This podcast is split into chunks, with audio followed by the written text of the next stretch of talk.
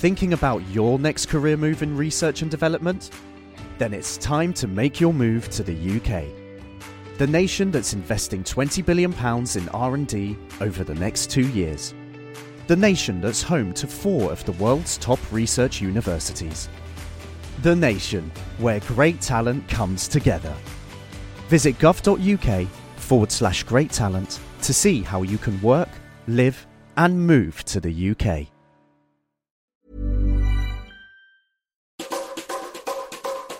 Hi, I'm Scientific American Assistant News Editor Sarah Lewin Frasier. And here's a short piece from the June 2020 issue of the magazine in the section called Advances Dispatches from the Frontiers of Science, Technology, and Medicine. The article is titled Quick Hits, and it's a rundown of some non coronavirus stories from around the globe.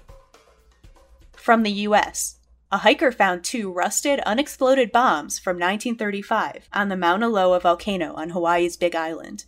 The bombs had been intended to help divert lava flow during an eruption. From France, researchers report dinosaur footprints up to 1.25 meters long on the roof of a cave, likely coming from a type of titanosaur. Geologic processes buried and shifted the shoreline footprints, the cave's ceiling, 500 meters deep. From Kenya, a 20 year experiment revealed that cattle grazing areas frequented by elephants store almost twice as much carbon as areas that bar the animals.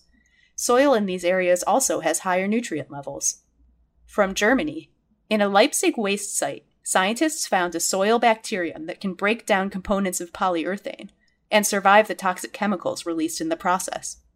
In Oman, daily growth rings on a 70 million year old fossilized mollusk indicate that Earth turned faster at the time, squeezing 372 days into each year. The creature's former habitat, a shallow seabed, is now on a mountaintop. In Australia, seven new peacock spider species, including one with a Van Gogh Starry Night like design, were discovered among crowdsourced photographs from across the continent. The spiders are known for their vividly colored abdomens. That was Quick Hits. I'm Sarah Lewin Frasier.